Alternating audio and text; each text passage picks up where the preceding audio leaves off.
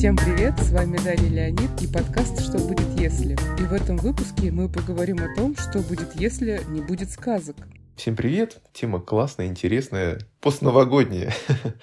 Скажи, пожалуйста, что для тебя такое сказки? Сказки. Ну, как психолог, я сейчас, конечно, могу сказать, что сказка — это хранительница архетипов сборище различного опыта многих поколений, объединенной историей, легендой. Причем независимо от того, в какой стране это написано, в какой культуре эта сказка создана, тем не менее есть общие тенденции, которые объединяют все народы одной идеей. Какое-то волшебство, в конце концов. Мне нравится идея, что сказки это как способ передачи информации. То есть даже когда мы смотрим фильм, основанный на документальных событиях, то мы понимаем, что все равно это уже какая-то интерпретация тех событий, произошедших ранее. Одно время я задумывался, ну или где-то у меня так всплывала тема, а что, если не будет сказок? Вот как ты считаешь, что, что будет? Вообще, конечно, это сложный вопрос, потому что это довольно-таки сложно представить. Ведь э, сказка — это же обобщение опыта, мудрости человеческой, это вообще феномен языка, феномен культурный. Угу. Если всего этого не будет, какой-то части языка не будет, потому что сказка — это же часть языка неотъемлемая. Но наша жизнь оскуднеет. Мне кажется, что наш эмоциональный опыт обеднеет. Угу. Конечно, с точки зрения материального мира, ну да, мы можем без сказок жить. А с точки зрения духовного роста, переоценки ценностей, ну, нам было бы сложновато без э, опыта героя, который мы можем распространить на свою жизнь. Если я правильно тебя понимаю, то ты говоришь про некую ну, про некое волшебство. Сказка — это некое такое, то, чего в реальной жизни не бывает. Одновременно и да, и нет. Оно вроде бы какое-то и волшебство, но тем не менее, вот те чувства, которые переживают герои в сказках, они же абсолютно реальны в принципе, мы тоже те же самые чувства переживаем в своей жизни. Угу. Вот если рассматривать сказку как сцену, где в безопасной обстановке разворачиваются какие-то действия, и с этими героями что-то происходит, и они переживают какой-то опыт, и мы можем через них вместе с ними тоже пережить этот опыт. Ребенок слушает он сказку, которую ему рассказывают родители, или просто читает книгу. И казалось бы, все достаточно фантастично, это все вымысел сплошной. Но, тем не менее, он может столкнуться с какими-то сложными для себя чувствами в этой вот вымышленной сцене и пережить чувства, которые просто в нашем, в реальном, в бытовом мире, в том возрасте, в котором он находится, достаточно тяжело где-то это найти. Это а, расширяет вот эмоциональный интеллект, обогащает его. Ну вот смотрим мы, например, фильм про Человека-паука. Но это же тоже сказка вот все фантастические фильмы, которые мы смотрим, играем в компьютерные игры. Ну что-то же мы там приобретаем. Эмоциональный опыт какой-то. Да, я полностью согласен. Мне кажется, что именно поэтому у нас мир без сказок, он вообще не существует. По поводу архетипов, ну это всегда интересная история. Блин, ну это такая тонкая грань, коллективная, бессознательная, но тем не менее немножко наступлю в нее. Но я считаю, что все эти истории были придуманы людьми, и эти истории не могут ответить на все наши вопросы. Почему они такие жизненные? Ну, потому что они действительно все, так скажем, от земли родились. Там даже тот же самый э, Ноев ковчег, он на самом-то деле еще до Ноя был товарищ, который построил большую лодку и спас человечество. Я не помню, как звали первого. Вот. И в целом, да, нам рассказывают истории, мы в этих историях находим какой-то отклик, нас это чем-то цепляет, может быть, это даже нас чем-то мотивирует. На мой взгляд, э, самый важный вопрос как раз отделяет все-таки сказку от реальной жизни. Далеко не каждая сказка нас чему-то хорошему может научить, даже наоборот заложить какой-то не самый приятный сценарий. С другой стороны, чем лучше мы опираемся на то, что нас окружает, ну, то есть мы понимаем, что это как бы история. То есть мы приходим, смотрим фильм, читаем книгу, смотрим спектакль, и мы понимаем, это не по-настоящему. И чем лучше мы, так скажем, заземлены, мне кажется, тем легче нам воспринимать. Отсюда я вот вижу, ну, скажем, такую историю магического мышления, да, которая так сейчас очень популяризируется, когда тот же ребенок, он не отличает сказку от реальности. Я видел одноклассников своей дочери, которые вот верят в то, что действительно есть Гарри Поттер, что люди вот колдуют, летают. Ну, то есть он живет в этом мире. И, на мой взгляд, это такая история сомнительная. Я согласна абсолютно. Мне кажется, что здесь очень важен момент интерпретации сказки. Можно же прочитать одну и ту же сказку, и каждый человек там опять же таки увидит что-то свое. И вот то, как родитель читает своему ребенку сказку и объясняет сложные моменты в здравом ключе, в этом соль, мне кажется, заключается. Если культивировать вот этот отрыв от реальности, о котором ты говоришь, то нету какой-то точки опоры. Э, создается такая иллюзия, что как будто ты можешь пребывать в какой-то другой реальности. Потому что эта реальность более заманчива, она более безопасная, в ней все возможно. Это очень детское, это же всемогущий контроль. Там переживаешь именно вот это вот э, «я могу все». Здорово, конечно, но когда это дозировано, вот ты читаешь книгу, и ты переживаешь что это опыт с героем. И вот это вот ощущение могущественности, волшебства, отказать там заклинание, взмах волшебной палочкой, закрываешь книгу, и ты возвращаешься в свою жизнь, в настоящее, реальное.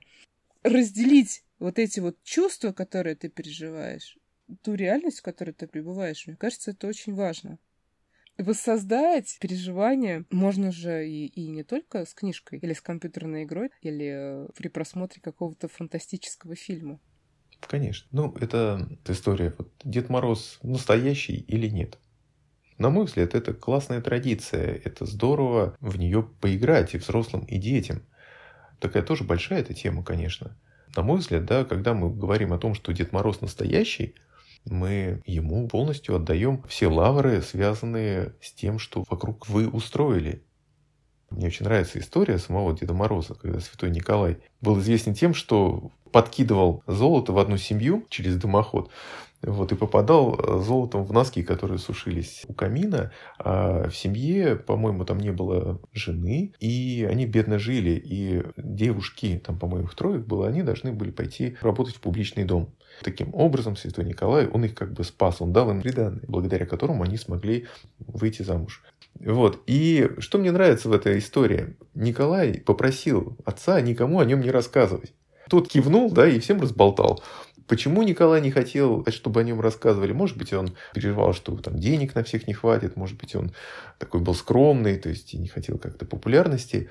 Но суть в том, что вот эта причина уходить в тень, она раскрыла родителям такую хорошую возможность прятаться за большую спину и бородатую бороду у Деда Мороза.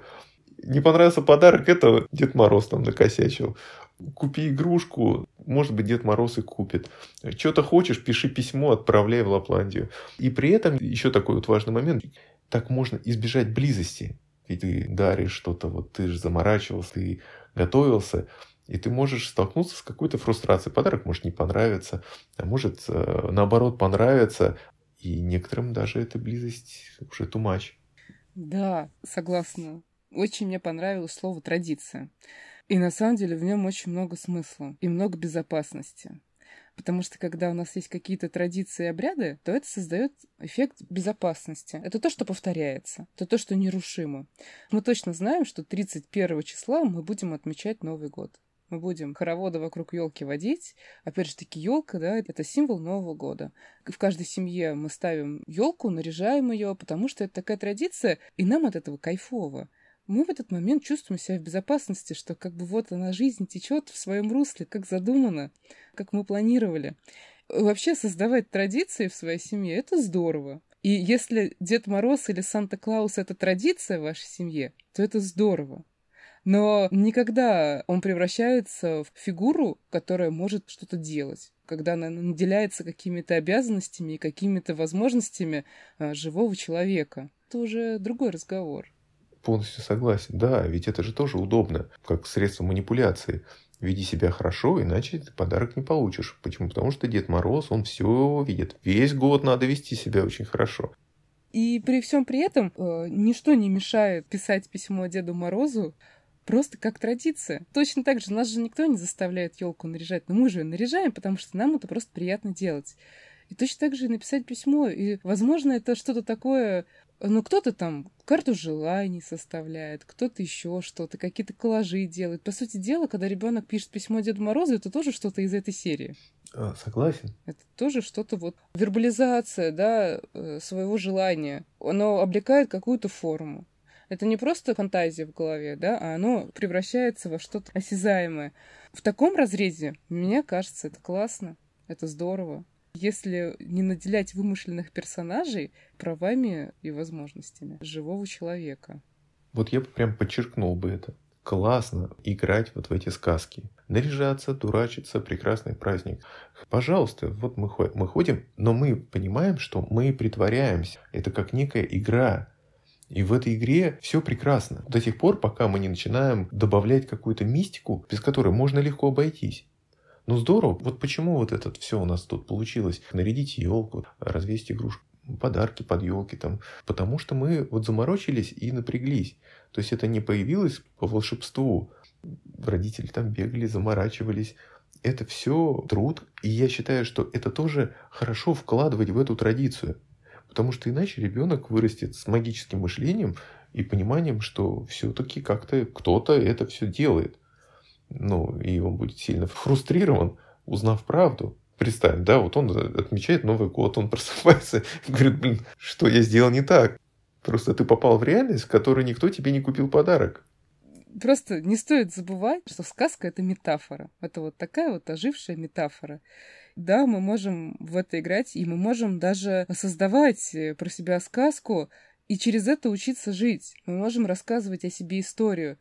Мы можем отождествлять себя с каким-то героем. И, возможно, что через сказку о себе рассказать получится намного проще, чем просто в каких-то э, жизненных реалиях можно обойти наши там защитные механизмы с помощью там сказкотерапии, например. Запросто. Или да. метафорических карт, это же все из этой серии, да, проективные методики, то есть мы проецируем какой-то свой опыт на истории, и это здорово. Когда вот в таком ключе это используется. Совершенно верно. И если бы этого не было, нам было бы намного сложнее. Мы были бы в большой ловушке, мы за были бы заперты в себе, погрязли бы под каким-то вот своим эмоциональным грузом, который невозможно было бы реализовать через метафору. О, отличный пример с картами метафорическими, когда они как некая опора для того, чтобы тебя немножечко побудить какой-то фантазии, ну, чтобы немножко поднялся твой материал. Но когда в картах ищут ответ, выходить там замуж или не выходить, то вот это уже выбор каждого, да, нет, я к этому плохо отношусь, поэтому я даже скрывать этого не буду. Там нет ответов. Ответы, они есть в себе. За счет интерпретации своих ответов ты можешь выйти на какую-то линию своего поступка. Вот. По поводу поиска ответов в картах. Это вообще супер тема. Прям буквально вот на днях прочитала интересную такую заметку по поводу вот магического мышления и вообще, что сейчас на этот тренд. Да. Потому что тарологов, астрологов и прочих ологов популяризируют, продвигают в ТикТоке, и как бы это такой это хайп, и это классно, модно, и людям это нравится, потому что очень легко передать ответственность за свою жизнь астрологу, например. И вот тут вот возникает такой момент. Эзотерика, она была всегда сколько веков назад не листай, она была всегда. Но она была доступна избранным, потому что у людей были другие задачи. Вот сейчас, как ни крути, но по большому счету у большинства людей базовые потребности, они закрыты. И вопрос самопознания, самоактуализации стоит очень остро. И хочется, да, вот углубляться в себя, э, открывать какие-то свои новые грани. И когда человек обращается к картам Таро, и, например, в таком ключе, что ему говорят, так как я, я, я не таролог, я тут не очень хорошо разбираюсь, но тем не менее какая-то предопределенность и конкретное трактование каждой карты там имеется. И можно этим воспользоваться вот как. Как ты любишь говорить, потестить гипотезы. А что если вот так? А что если вот со мной случится вот это? А что если я должен быть вот таким? И то есть вот эти все разные варианты просто через себя прокрутить, которые, возможно, в обыденной жизни мне бы никогда бы в голову не пришли, и послушать себя, а какой у меня вообще отклик на то, что я услышал, как мне вообще с этим. И, возможно, вот в этом, в каком-то, да, вот в своем этом опыте новом, что-то для себя новое открыть, что-то для себя увидеть и скорректировать свое движение.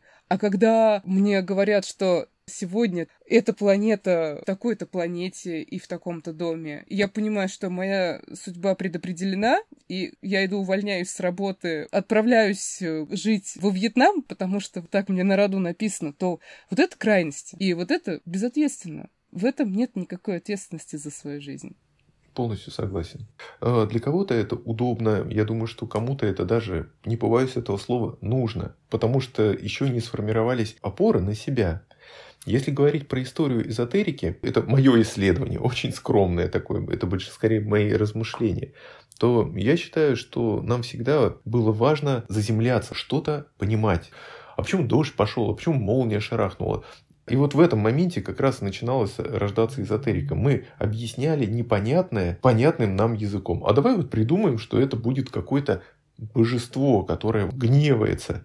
Спасибо науке, которая стала сужать это пространство эзотерическое. Ритуалы тогда существовали сумасшедшие чтобы сдобрить Бога, людей в грядках там закапывали. Причем молодых, красивых. И благодаря развитию науки мы стали более такими осмысленными, цивилизованными. При этом все равно осталась потребность, а я все-таки вот поддержу твою историю, переложить ответственность за какие-то свои решения на что-то. И это выбор. Да, да, сегодня ретроградный Меркурий, поэтому я ложусь, накрываюсь простыней и все. Всегда есть выбор. Он всегда у нас есть. Это невозможно отнять у человека. В любой ситуации, каждую секунду можно выбрать.